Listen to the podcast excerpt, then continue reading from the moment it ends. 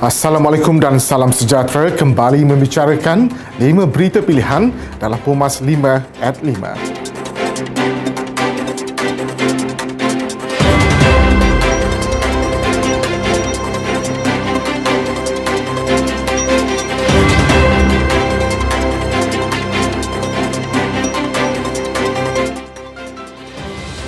Perdana Menteri Tan Sri Muhyiddin Yassin hari ini mengumumkan kerajaan telah menandatangani perjanjian syarikat Pharmaceutical AstraZeneca bagi memperoleh 6.4 juta dos vaksin COVID-19 iaitu tambahan 10% lagi kepada bekalan vaksin yang bakal diterima negara.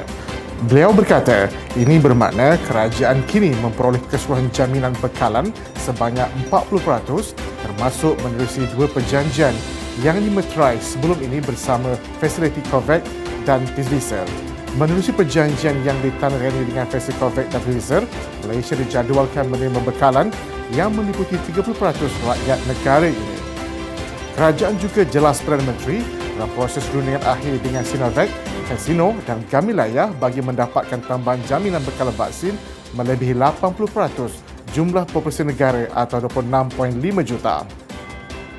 Timbalan Ketua Menteri Sabah, Datuk Seri Bong Mokhtar Radin berkata, keseluruhan 35 pakej fasa 1 Lebuh Raya Pen Borneo LPB melalui unjuran yang dibuat oleh Jabatan Kerja Raya Sabah dijangka hanya akan siap pada tahun 2040 sekiranya kerajaan tidak mencari inisiatif pembiayaan lain untuk mendapatkan peruntukan.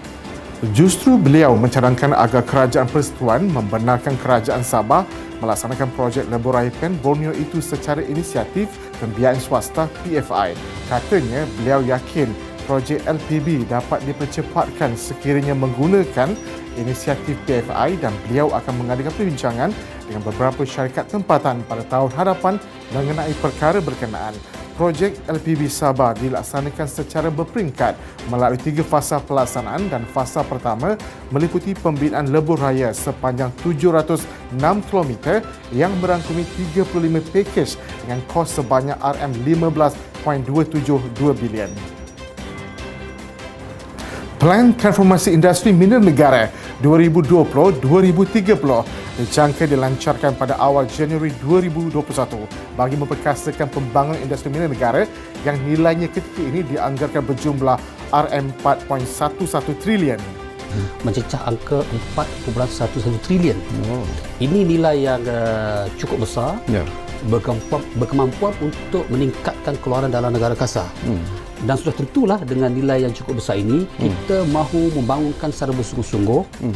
bukan hanya tertumpu kepada industri di pekat ruang semata-mata hmm. secara terus terusan kita hanya menjadi pembekal membentuk roh hmm. ke negara-negara tertentu hmm. yang negara-negara berkenaan mendapat manfaat dari kita hmm. tapi tumpuan harus kita berikan untuk ke arah membangunkan industri selain daripada huluan pertengahan dan juga hiliran hmm. supaya impak kepada negara, hmm. kepada rakyat hmm. dapat uh, benar-benar tercapai.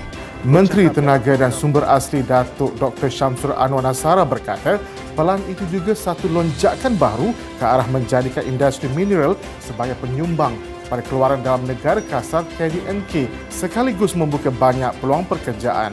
Jelas beliau, kerajaan menerusi kementeriannya mengorak langkah keharapan untuk melihat secara lebih serius bagaimana bangunkan industri mineral yang nilainya berasaskan kajian dalam rancangan Malaysia ke-11 mencecah RM4.11 trilion. Tambahnya, nilai ini cukup besar dan mampu meningkatkan KDNK serta mewujudkan banyak peluang pekerjaan dalam industri ini. Menteri Besar Perak Datuk Sarini Muhammad menggesa semua pihak mempertingkatkan tahap dari masa ke semasa bagi menghadapi segala kemungkinan pandemik COVID-19 di negeri itu. Beliau yang juga pengurusi jawatan kuasa pengurusan bencana JKPB Negeri Perak menjelaskan JKPB sedang melaksanakan empat langkah bagi menangani penularan COVID-19 antaranya ialah iaitu mengarahkan pihak Angkatan Pertahanan Awam APM untuk mengurus empat pusat kuarantin iaitu Quarantine Station QS di samping membuka lebih banyak pusat kuarantin mengikut keperluan untuk menempatkan kontak rapat kes COVID-19. Jelasnya lagi, JKPB turut meminta kerjasama pihak Jabatan Tenaga Buruh agar pemantauan pematuhan SOP Majlis Keselamatan Negeri MKN di kawasan kilang dipertingkatkan lagi di samping meminta kerjasama pihak jabatan dan agensi seperti MKN Perak, Polis Diraja Malaysia, APM Perak dan Jabatan Penerangan Perak dipertingkatkan dari masa ke semasa. Kesemua tindakan ini, ujar beliau, adalah memandang risiko pergerakan rakyat keluar dan masuk ke Perak dari zon merah dan dari luar negeri Perak yang mampu mencetus penularan jangkitan COVID-19 dalam kalangan komuniti di negeri itu. Bekalan elektrik di premis pengguna domestik di Semenanjung dan Sabah yang mempunyai tunggakan kurang daripada 6 bulan tidak akan dipotong sepanjang tempoh 1 Januari hingga 31 Mac 2021 Umum Menteri Tenaga dan Sumber Asli Datuk Dr. Syamsul Anwar Nasara. Beliau berkata inisiatif itu hasil kerjasama dan persetujuan Tenaga Nasional Berhad TNB dan Sabah Electricity Sdn Berhad SESB yang bakal memberi manfaat kepada 6.94 juta pengguna domestik di Semenanjung dan 500,000 pengguna domestik di Sabah yang layak.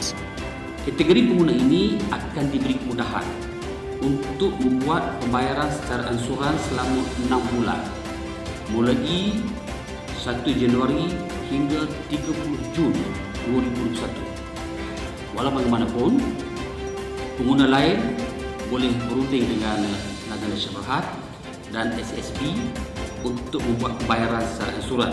Jelasnya, kategori pengguna ini akan diberi kemudahan untuk membuat pembayaran secara ansuran selama 6 bulan mulai 1 Januari hingga 30 Jun 2021. Manakala pengguna yang mempunyai tunggakan melebihi enam bulan pula, ujar beliau boleh berunding dengan pihak TNB dan SESB untuk membuat bayaran secara ansuran bagi mengelakkan pemotongan bekalan elektrik. Sekian dari saya, Muhammad Saiful Muhammad Sahab. Jangan lupa temu janji kita Isnin hingga Jumaat jam 5 petang, 5 berita pilihan hanya di 5 at 5. Assalamualaikum dan salam wafakat nasional.